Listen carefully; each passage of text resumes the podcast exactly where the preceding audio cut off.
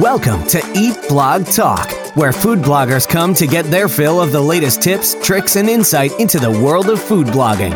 If you feel that hunger for information, we'll provide you with the tools you need to add value to your blog, and we'll also ensure you're taking care of yourself, because food blogging is a demanding job. Now, please welcome your host, Megan Porta. Are you a motivated food blogger striving to meet financial or freedom goals? If so, then the Eat Blog Talk membership is for you. Take a journey with like-minded peers that will bring you past the overwhelm and straight into the arms of clarity. You will have direct access to guest experts delivering massive amounts of value into your business. You will have the opportunity to participate in monthly strategy calls, focusing on different aspects of food blogging, and most importantly, you will be part of a tight-knit, supportive, and encouraging family filled with people just like you. Visit eat blog talk dot com for more information, and the rest of us cannot wait to see you inside. What's up, food bloggers? Welcome to Eat Blog Talk. This podcast is for you, food bloggers wanting value and clarity to help you find greater success in your business. Today, I am so grateful to have some time with John Greeley from slick stream dot com, and we are going to have a chat about web stories and engagement. John Greeley runs marketing for SlickStream, a software company that handles search and engagement tools for hundreds of food blogs and other types of blogs as well. Their features include responsive search, recommendations, favoriting, and more. SlickStream does not focus on S E O at all, and in fact considers themselves to be the flip side of that coin. S E O and social get visitors to your site. SlickStream is all about what they do once they're there. John, this has me super intrigued. I can't wait to talk about this with you, but first we want to hear your fun fact. Thanks so much for having me, Megan. Um, I guess my fun fact uh, is when I was uh, a little kid, um, I once beat Tiger Woods at golf. Now, what? Not actual golf, mind you, but gator golf. Do you remember the, the children's game with the little plastic alligator where you put the ball into Oh, it? Gator golf. Oh, yeah. Yes. Yeah, so I randomly met Tiger Woods as a kid um, and challenged him to a game, and his twenty-foot putt bounced off the gator's closed mouth, and it spun around and taunted him, uh, and I was victorious. So, oh my God. Are you serious? That's true. That's a true story. That is so cool. What a claim to fame. You beat Tiger Woods, literally. Yeah, I just don't need to tell people about the gator po- part. Yeah. Leave that part out, and then it's like the cool, it's still a cool story. I love that. It all, almost makes it more cool that you guys were kids. You are here to talk about SlickStream and web stories and engagement. I am super excited about this because I feel like I have a lot to learn from you. And I do not have SlickStream on my site, but I need to because I hear so many bloggers raving about it and what it does for their traffic and engagement. So I guess I would love for you to start by giving us a quick overview of SlickStream and what it does. Would you mind doing that? How it helps food bloggers, et cetera? Yeah, of course. So uh, you, you mentioned it in the in the uh, run through at the top, but you know, a lot of bloggers um, have been trained to focus on S E O, to be focusing on how to bring people into the site. And that's extraordinarily important. Um, how do you get people to your site is one of the fundamental questions when you're building your audience. But there's actually not that much attention paid to, you know, what tools can you use and, and what features can you implement Uh, to help them get what they're looking for on your site and to have successful sessions on your site and to stick around and want to come back. And that's really important as well, both in the immediate term because uh, ad revenue and it's tied to page views, but it's also tied to overall activity, time on site. Uh, the, the quality of the sessions is actually really valuable in the immediate term, uh, not just the long term. But then, of course, creating return visitors is something that people are really, um, you know, they, they're focused on and they understand the value of. And I think there is this sort of underappreciated aspect of, well, how do you create a return visitor? You make sure that they get what they're looking for when they come to your site. So SlickStream was built with that in mind. We provide a responsive search, uh, recommendations. So the film strips that you can see at the top of a post, the, the content grid is uh, recommended content at the bottom, uh, favorites, which are integrated into both. So if users want to save content, uh, you know, they can click the, the favorite button in the bottom right, uh, and that will uh, tie in even if with even without sign-in, or you can manage it. You can get all in, into all of that later. The point is, it's a suite of tools that enable users to get what they're trying to get out of your site and ideally poise you for long-term growth through user satisfaction. Mm, well said. Sold. Yes, please. Right? That all sounds amazing. So you guys have recently rolled out some new features that are dedicated specifically to this hot new topic, web stories. So tell us how publishers are currently using web stories. Yeah. So web stories are obviously such a such an interesting thing because people are familiar with the concept of story style video, right? I mean, this has been You know, this is not a new concept. People have been browsing stories on their phones for a long time in a social media context, uh, and it's a, a really popular and, and good medium. Um, but the way that they have actually have been able to integrate that into their websites has been challenging so far. So uh, Google is making a big push on web stories. Um, we're seeing it becoming more and more integrated into the ad ecosystem, and and. There isn't yet, I think, a decided on way of what is the value of stories and uh, should I be creating them and how should I be creating them? And the way that we're seeing publishers use it right now is kind of twofold. Um, there are folks that are saying, I'm creating this content for my social media accounts anyway, and now I want to reuse that content uh, and find places for it on my website. So uh, for food bloggers, a lot of the times they'll create stories specifically tied to an individual recipe, and then they'll just port that content over onto their website.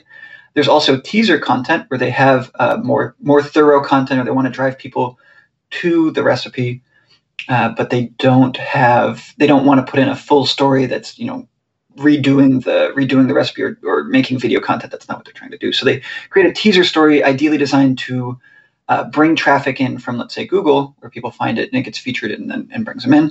Um, you know, we've seen some mixed results on that, but that's something that folks are doing as well. Uh, and then there's also, you know, the folks that are really trying to do a lot more high quality video content for stories, specifically thinking that this is uh, a medium that will take that will take root in the future. And so they're really kind of going all into it, much in the same way that we that some folks went into high quality video content uh, when that, you know, became popular on the web several years back. So would you say the full recipe stories are the most popular and fruitful? Well, you know, I think there is plenty of room for, for debate around that, and there's plenty of room for uh, different styles. What we have seen, and, and we've had this confirmed from, from some, other, some other outside sources in our data as well, is that the more effort you put, I'll put it this way, there there isn't actually very much effort into doing quick stories just to have something in the medium, right? Stories, just like any other type of content, you get what you put in. So uh, the people that are putting uh, more time into the stories, people that are putting uh that are doing the full recipe types and really um and really treating it like, you know, would this be valuable to my visitors, they're seeing much better results with the actual traffic and engagement on the stories themselves. Oh, interesting. Okay. So you're saying, like, if someone is putting in the effort to make high quality video content, like you said, that they're getting better results if they're taking all the time to do that. Yeah, and particularly, you know, we, we have some insights into um, into click through on the story, so how many how many slides of the story that people will click through on average, and the amount of time that they spend on it. And uh, some of this is anecdotal, and some of this is, is based on our discussions um, with other partners. But it, it does seem as though uh, there is a real there is a real benefit to to putting the work into stories and creating, you know, quality content that conforms to both the rules that that uh, the S E O rules that we've seen in place. Um, uh, Google has some best practices out there uh, of how to get featured in their Discover panel, which can drive a lot of traffic, uh, as well as just what people are actually clicking through on their site. That makes sense. I mean, you get out what you put in. So if you're putting in a lot of effort and producing quality content, then you're going to get more out of it. But if you just ran like randomly throw stuff together, then it's probably not going to be as good. And, you know, following up on that, it, that doesn't mean you have to have a professional video team. It doesn't mean this has to be, um, you know, you don't have to reinvent the wheel here. Stories are nice because they're kind of casual content. But I think some folks are, because they're not po- confident in the uh, in the potential of the medium, they're not confident that stories are going to actually benefit their site. They don't want to put in a ton of work to make the stories really good when they don't know if they're even going to get featured or used.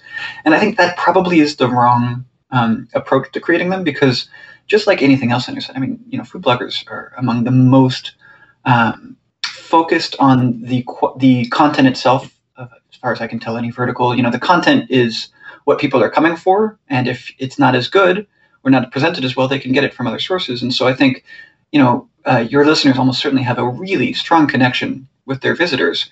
And so if you're just thinking about it as, is this going to be valuable to my visitors rather than is this going to be a good use of my time, then you're more likely to have positive results, because we don't know if stories are going to take off as a dominant medium within within uh, the web.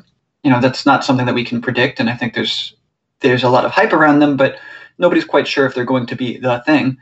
Uh, but we definitely do know that the things that you do to create good experiences for your visitors uh, across your site have extremely positive impacts. And this is no different than that. That was so well said. I love that. And I feel like everything comes back to that. Everything comes back to that one line. Like, is this good for my visitors and my audience?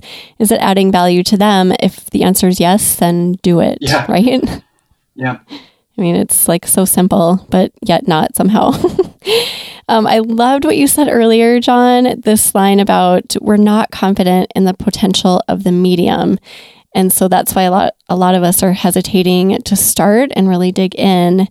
So what, from your perspective, is the true value of creating web stories? Yeah, I mean, I think that's a that that's the question. Um, and there's the current value, uh, and then there's the the potential future value, right? And I think the current value is uh, we have seen pretty significant engagement numbers from people who see stories and uh, will go through them.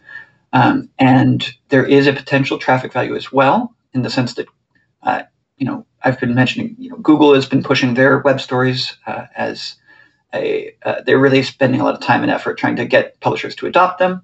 Uh, and they're creating uh, traffic opportunities for publishers through their stories carousel um, and the discover feed. So if you search for a recipe, so if you search for, you know, chocolate chip cookies, and there are enough chocolate chip cookie stories out there, Google will sometimes automatically, you know, create a carousel of stories from a bunch of food blogs with, with cookies. And then so, you know, whichever one catches the eye of the publisher or is most relevant to their search, or the visitor, I should say, uh, that one is more likely to get traffic. And we've seen, you know, millions of impressions on some of these Discover feed uh, stories. And, you know, when you t- factor in how many people click it and how many people engage with it, it can be tens of thousands plus of, uh, of you know, additional page views from an individual story that you've created. So that's one potential piece of value. And then the other is keeping people engaged and active on your site and getting them what they're looking for. Um, and on that latter front, a lot of a lot of the value that publishers see in keeping people on site and, and more page views and more engagement is immediate ad revenue. And that part has been a little bit lacking from stories um, in the in the you know past. I think that's a really big focus point in the near to medium term future of stories, is how to best monetize these. And you know, we're doing some stuff on that front. A lot of ad networks are doing some stuff on that front. I mean, there's there's work being done there to make sure that the value that your visitors are getting is being recouped by you as well. Uh, I think you are speaking to so many people, because ad revenue is something that we all want more of, or maybe we want it even just a little bit. So very interesting to hear that there's potential there, that I'm sure that you're behind the scenes, you and Google are all working on how to maximize ad revenue. So that's really cool to hear. Yeah. And, you know, right now, as it stands, uh, we know that the, the ad networks that we're working with have the ability to put ad advertisement slots in stories. You know, that's already there. The question is, uh, is there the demand from the advertiser side? So can you get the R P Ms to make this worthwhile? Uh, and are publishers, you know, creating enough stories uh, that the ad networks are going to put focus on it?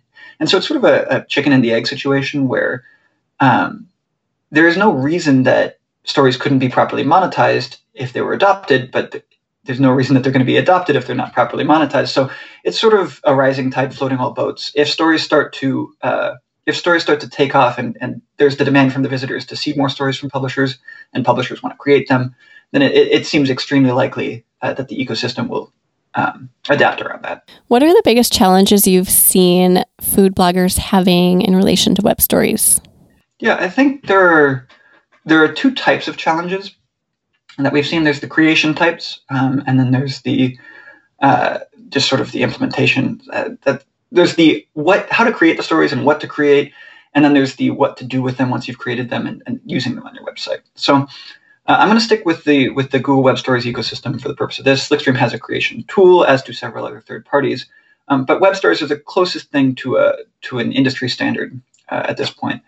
And to create Web Stories, uh, you can use any number of third parties. You create them in the Google format. They can get S E O. And then you have to find out how to place them on your site. You can host them yourself via WordPress, which is, it can be a little complicated.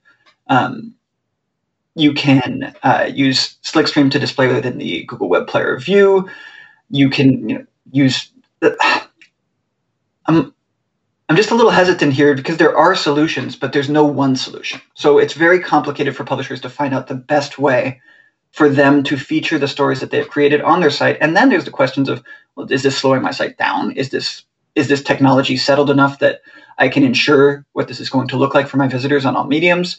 And if the technology is changing uh, frequently, then that's just a lot for the publisher to keep up with. So that's one of the main main hurdles right now. One of the main difficulties for publishers is just the status of the technology and how you factor it into your site. You know, how do you, the story that you've created, it might just be too big of a hassle for you to, to understand. You know, to, it's a lot to keep up with. It's just a lot to keep up with. And then you're creating stories and putting in the effort. So you're worried that if this doesn't turn out to be a valuable thing to do, then what am I going to do with all this content? And you might have, you know, you, you think that you might have wasted that content. So that's definitely one hurdle. The other one is the, is the specifics of the creation. You're creating with an eye on getting traffic. You're creating with an eye on, you know, delighting your visitors. You might not be a video content creator by trade.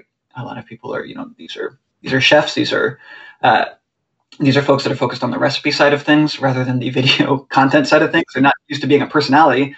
And a lot of the best practices we've seen in stories are be yourself, be on camera. And so that's also a difficulty.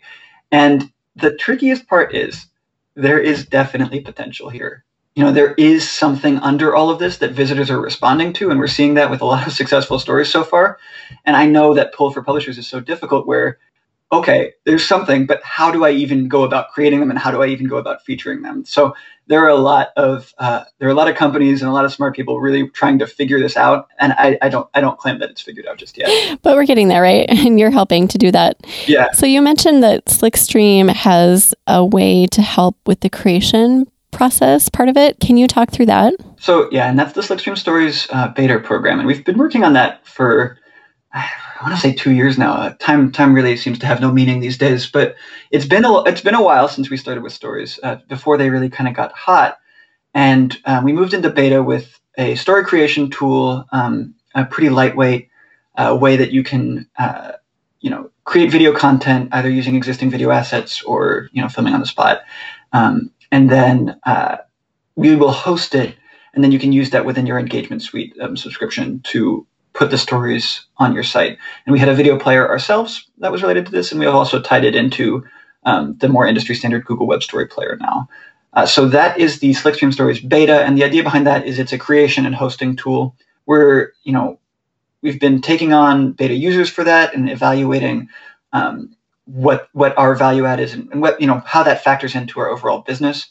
Uh, and then that's separate from the integrations that we, we've put into our main product, the engagement suite, which is more about the stories that you've created. How do you feature them on your site? And then that's the integration we have there.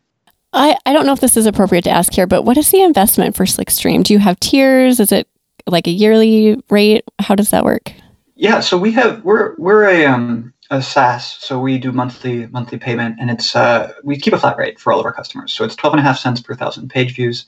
Um, and the reason that we do that is just because that's the way that our uh, that's the way that our costs accrue. Is so we index um, every bit of content on every one of our customers' sites and provide uh, a lot of uh, analytics around individual page view data. So every page view that you get is increasing complexity and cost for us, and so we keep it at a flat rate for big sites and small sites. Um, so it scales with traffic. Just a little side note. I wanted, I was just curious as you were talking through your features, I was like, that sounds so helpful and cool. I've got to, got to get SlickStream on my site. I said, said this at the beginning, but so many people are like raving about you guys and just got to get there. It's like one more thing, right? There's like a list of so many things, including web stories that I've barely dug into, but we'll get there. How do you feel like web stories tie in with overall engagement on a site? Yeah. Um, so that's, that's the, I mean, I feel like I've been saying that's the question, but there's the thing about stories is there's a lot of questions and I'm going to do my best to give answers, but uh, we have the nice thing about the position that we sit in is that we can see a lot of the analytics, and we can see uh, for our features, uh, both stories and non-stories related, how they're being used and um, and what impact that's really having.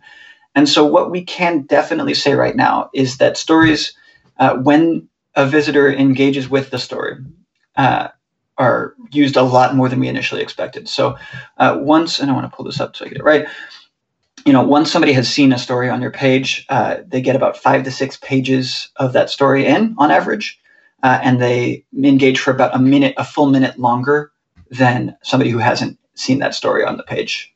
So that's, um, you know, that's the initial sort of, if you get them, if you, if you lure a visitor in with a story, they are going to really respond to it.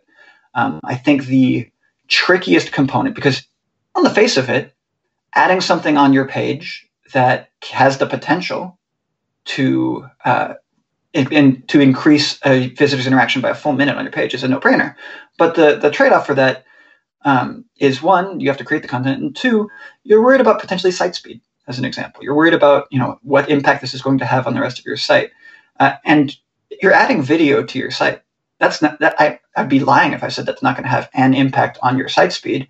Um, and that's something that both is uh, being worked on by the by the technology behind the video providers themselves, but also, you know, doing stuff like not loading until visitors see it. And that is, uh, I think, very much up in the air, is how best stories can be loaded in the background, how best um, how best to implement them on your site without affecting things like S E O ranking through through cumulative layout shift, right? You don't want you don't want to have the adverse impacts, and those are the kind of things that will take time to sort out in a more maturing market. Um, I think right now stories are still sort of the Wild West in terms of you're putting them on and you're you know you're crossing your fingers and you're hoping for the best, that they're gonna they're gonna the positives are gonna outweigh the negatives, and uh, over time, uh, I think that will be a lot more. a lot more of a, a certainty once people have seen what the positives in engagement are and then how to best mitigate the negatives. So we should hang out in the Wild West and just know that things are eventually going to evolve, and probably fairly quickly, right? Don't you see things? I mean, I feel like things evolve so fast now. They're, they're evolving extremely fast. And, you know, we don't just blind, we don't... We don't recommend to anybody, oh yeah, you should definitely be creating stories for sure. It's, it's going to help your site a million percent. You know, it, it can. Stories have a ton of potential. I think that's what we have to tell people. But it's definitely an individual decision for a publisher on what they feel comfortable creating and what they feel like the potential value is. So we have seen significant, significantly positive impact on engagement for a visitor sticking around on your site uh, if there if there is an engaging story on that site. Uh, there is also the S E O component where if if um, you know, search engines are prioritizing stories, then that's a potential avenue for additional traffic. And then there's the component of, okay, so I have more traffic, I have more audience retention, and is this actually being monetized? And then that's that's where the ad networks come in, is making sure that it's appropriately monetized. I do think, I don't want to make it seem like the, the, the appropriate course of action is, oh, just wait it out. You know, just just wait it out and, and eventually it'll work. Because there the there is a lot of unclaimed land to grab at this point. You know, if you're good at stories, that's going to be a differentiator for you right now um, in the space. And I, I think we all we all know that your traffic is going mobile. I mean, I, I would be surprised if many of your listeners have have majority desktop traffic these days, unless they're a very specific niche site. If your traffic's mobile and stories are the best way for mobile style video content, and people are responding to them within their social media apps, uh, it's not a stretch of the imagination to say that this is going to be the dominant uh, video style content with your site going forward, right? I mean, that's that's the direction it seems to be moving. Very interesting, because stories do seem to be the thing. And you're right, like there is, mobile is the way that people are getting to most of us, I would say. So it's really interesting to hear you talk through that, and just not talking about now and like what's in front of us, but what's going to happen down the road and where things are going and how they're evolving. And I think that's a smart way to approach it, right? Like looking ahead a little bit and saying, yeah, people aren't going to go back to desktop, most likely. They're going to be doing more mobile, and stories are huge, and the technology is evolving, and and video is where it's at, and all the all of those things together kind of make that perfect storm. Like, yes, this is something that we should probably be paying attention to. Yeah. And, you know, I'd, I'd like to bring it back to just briefly, I, I, because you're thinking about the future and you're think you're, you're, I think there is this sort of trade-off that a lot of your listeners will be familiar with, which is I can kind of maximize, I can cash in on my website now. I can put in a bunch of, you know, negative user experience components. Like, imagine just giant pop-ups or video ads that replace more video ads, and, and just make as much money as I possibly can from my site right now. Um, or I can try to keep building it. And, you know, you can say, oh, well, the best user experience to, to build it is to have, you know, no, nothing on the site to be negative, to use nothing, not try to get them to sign up for my newsletter, not try to show them a video, you know, just give the user specifically what they want, or try to, to, you know, maximize the business side of it on your end. And that's a, that's a really tricky balance to strike, right? The thing that um, we, you know, the, our, our philosophy at SlickStream, and I, I think we've seen a lot of our publishers, you know, we, we've kind of uh, picked up a lot of this from a lot of our publishers, is the things that you're doing that help your visitors, you know, the things that you're doing that that's, that suit your visitors' needs are the things that are going to, that going to pay out in the long term. So you have to meet your visitors where they are to a degree, and not, you know, hope that the content that you're creating is going to find uh, the audience that it's, you know, that it's for. You have to be also saying, well, what does, what does my audience want? Again, so simple. It comes back to some really simple concept. What do they want? What do they need from you? It sounds really simple uh, when I just have to say it. Now, it's a little harder to, to put into practice when you have to create all the content, manage the website yourself. And it's it's an extremely difficult job that bloggers have, um, because you're just expected to do everything. You're expected to be to be good at all of these different things. Uh, and it's really, it's really um, an entrepreneurial challenge. Uh, yes, I hear you. And everyone listening is like, yes, John, I hear you. What are your recommendations about where to start with story creation? What if there are food bloggers listening who are like, I don't know where to start. Where do I start with my content? And how many slides do I put together? All of that. Do you have recommendations for that? Yes. So um, there are a couple. So I would say the best thing that you can do is, you know, look around at the stories that you would like to see as a visitor. You know, you almost certainly are browsing Um, other food blogs and seeing the content that they're creating and saying, well, I respond to this, but I don't respond to that. And maybe stories, you know, aren't for you specifically, but I think getting inspiration from what other people are doing is the best first step you can take, because again, there is no one size fits all, right? Your audience is going to uh, want different types of content than other audiences. So as a concrete example of that, um, some of our, some of our uh, users at SlickStream uh, that are food bloggers uh, like to do the sort of, um, really personal videos of themselves, you know, talking through stories around the recipe and then going through it. And some do a little more step-by-step, what you might expect from the, the top down, the top down videos uh, of that we've seen in the past with recipes, you know, a little more step-by-step. This is a guide. And that's, those are different. Those are different values that you're providing to the visitor. One is more, this is who, this is a personal touch to a recipe. And one is more, this is another way to get the recipe. And so, you know, as a as a publisher, as a blogger, you have to decide which of those styles, or a different style entirely, uh, would resonate more. So I think that's the first step, is understand how stories would fit into your brand. And then the second one is, okay, what is the what is the value that I'm trying to recoup? Is it is it I'm making this a specific S E O play and I'm just trying to get in while the getting's good on the free traffic that, that search engines are handing out. Um, so I'm going to create stories specifically for that. In which case, you should really be following their recommendations to a T. You know, uh, no burned-in text. Uh, there, there, there's a lot of. I don't, you know, I don't want to um, uh, to speak for those search engines. You know, Google has a lot of those um, those recommendations published publicly. Uh, but then you really want to be fo- following their guidelines. But if that's not the key for you, is if you're not trying to scramble for for the S E O traffic in the immediate term, instead you're trying to really get it down, then maybe you're thinking, okay, you know, I know I can create this kind of content well uh, through what I've been doing on Instagram, on Pinterest, on, you know, any of the vertical style videos that you can be creating. Uh, so I want to see how that resonates. So I'm going to take some of that, I'm going to adapt it. And you can do this with, with SlickStream stories, or you can do this with other story creation tools. Just take that content, download the videos, make sure that you don't have anything proprietary in, in there from the social media platform. Uh, and then import it in, and then just reuse that story in a context that you find uh, valuable. So that would be the easiest way to get your foot in the door is, are you creating stories for anything? Great.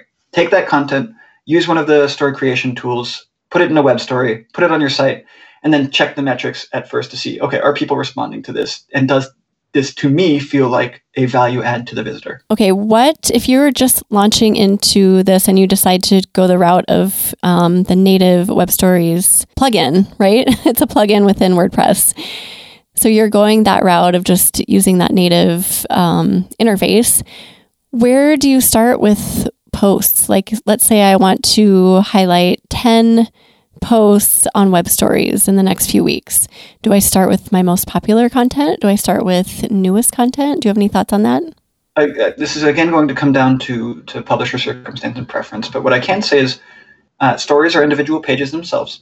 So when you create a web story uh, using that plugin, uh, that will be that will be treated like a web page. So it will be searchable.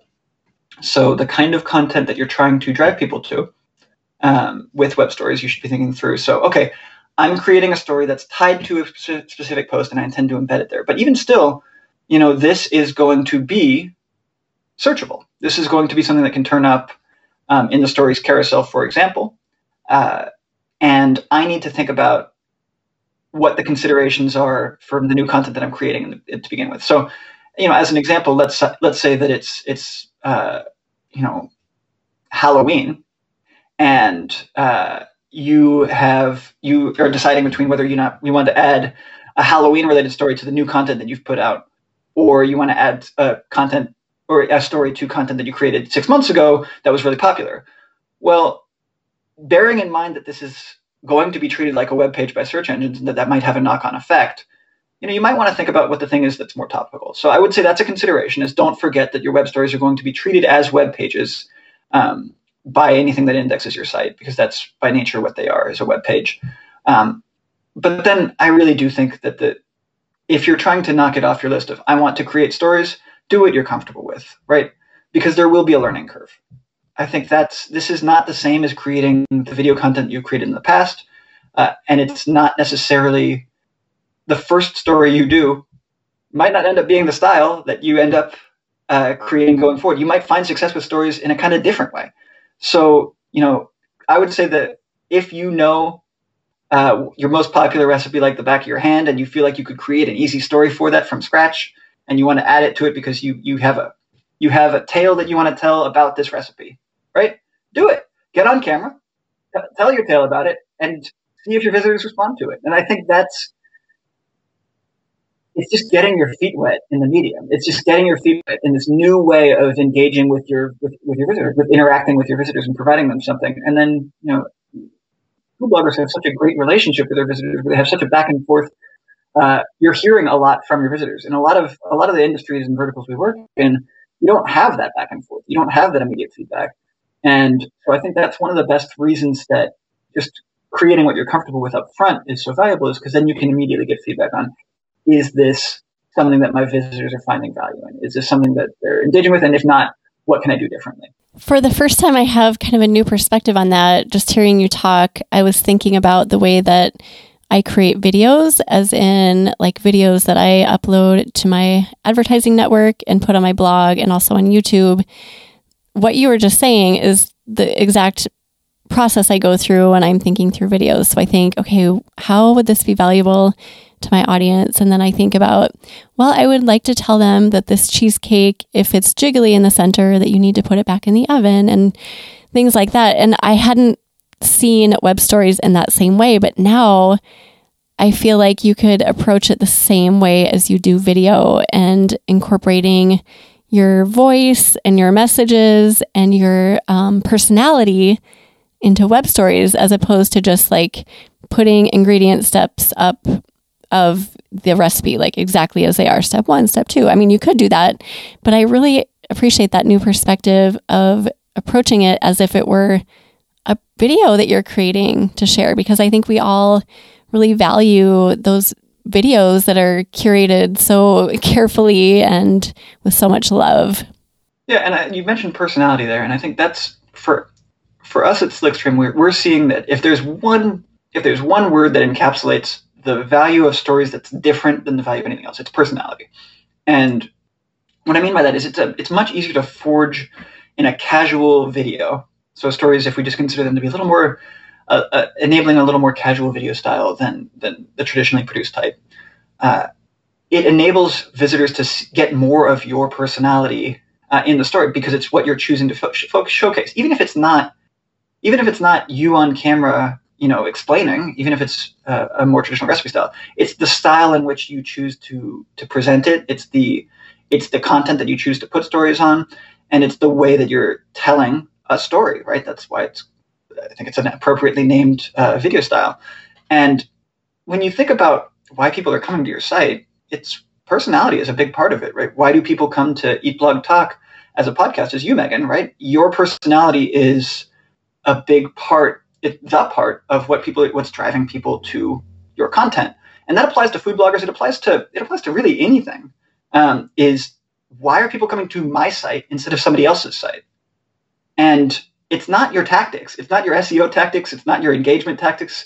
It's, those are valuable in, in driving it a little bit further and making sure that you're efficient and optimized and everything else. But they're doing it because of what you're creating. The content that you're creating is resonating with them.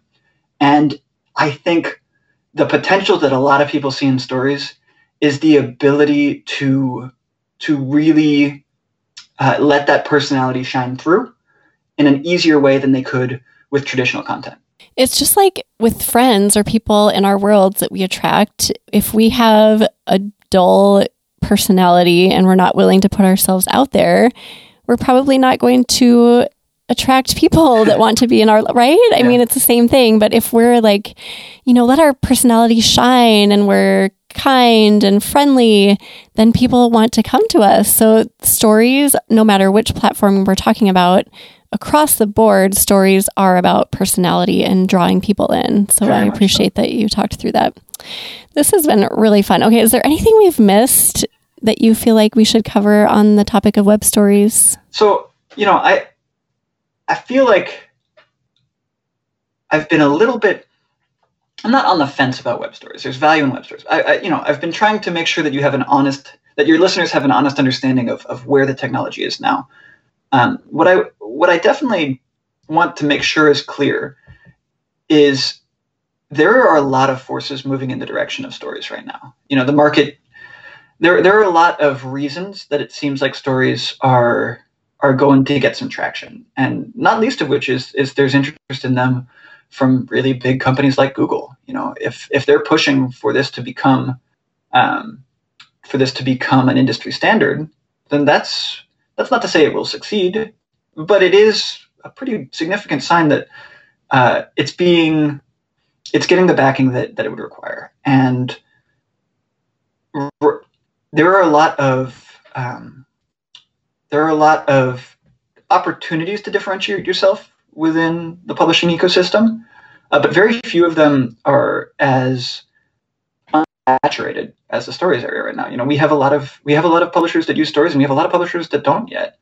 And if you're creating high quality story content, uh, it has the potential to be featured um, within within search. It has the potential uh, to be uh, driving engagement on your site. It has the potential to drive further monetization um, in the near term and the medium term. Um, particularly since, you know, we're really just beginning to scratch the monetization surface here. If you're getting regular, if you can, if at some point you can get regular R P Ms um, for while people are visit, while people are watching your stories as well through footer ads or interstitial ads or whatever it is, uh, you know, that that's a huge potential revenue stream. And it's not that you can just wait and eventually once it's ready, jump in. I mean, you can do that, but you'll be less poised to take advantage of once it's actually ready, once it's once it's actually a clear, obvious value to you as a publisher and to your visitors. If you have no experience in creating it, you're just going to be behind, right? And that's okay for some publishers, but I do think that even though there are a lot of questions surrounding stories, it is it is pretty evident that they're a big opportunity. Mm. Okay, well, listen to John, everyone. Opportunity, we all love that word. So I've been saying this too. I haven't dug in much. I think I have five or less created, but it's on my radar and I plan to dig in a little bit more. So that was all amazing. Thank you, seriously, for just going through that. I know I've seen in our community, people are talking about web stories all the time. Like, what does this mean? Should I be doing this? So I think this uh, interview will help people to kind of sort through everything. And you guys have an event coming up with Google, and you're inviting food bloggers to join you. Can you talk a little bit about that? Yeah, so uh, this is a SlickStream event that uh, some folks, some representatives from the Google Web Stories team have been kind enough to um, join us for. Uh, and it will be um, a Q and A, uh, a live Q and A, uh, where they publishers can ask sort of best practices around stories. And so while I was sort of able to speak to the overall ecosystem today, a lot of the technical, um, you know, what should I be doing and what are the best practices? And, you know, the, the specific questions that publishers might have, I wouldn't be as poised to answer, and nor would I be as poised to know what questions to ask. So this is an opportunity, and we're really excited about it because we have been working closely with the Web Stories team. Uh, this is an opportunity for our publishers and other publishers that don't use SlickStream, which is going to be open, um, to talk to the Google team and to talk to SlickStream so I can answer some similar questions, and the Google team can as well. Uh, and they'll they'll do their best to to answer, um, you know, a lot of the why, what, how that from the perspective of a search engine, from the, from the perspective of Story's biggest backer right now. And so that's going to be March twenty-fifth. Um, we have a registration page available at uh, w w w dot slickstream dot com slash events. Uh, and you know you can register there, it's free, um, and then we'll send the, the login detail in advance. But we're really excited about this. Um, you know, we've been really working at making sure that our Web Stories implementation Um, is effective. It's it's based on Google Web Stories, and they've been great partners in the process. And so the fact that they've agreed to come on and, and talk to our users is, is just really exciting. Q and A's are always great. Food bloggers love Q and A's. They like being able to go and ask the questions that they have. So, so glad you guys are providing that. Thank you so much again for being here. This has been absolutely amazing, super valuable. I know food bloggers are going to absolutely eat up this episode. So thanks for your time today. And do you have a favorite quote or words of inspiration to share with us, John? Yeah. Um, so I, I decided when you when you asked me to prepare this one, um, I I don't want to I don't want to go with a quote or anything. I want to I want to stick with our our kind of nerdy, data-oriented SlickStream vibe. That is our personality at SlickStream. And everything that we have seen, you know, we we get, thankfully, a lot of insight into publisher data, and we've been doing this now for a couple of years, and we, we have some long, longer-term trends to point to.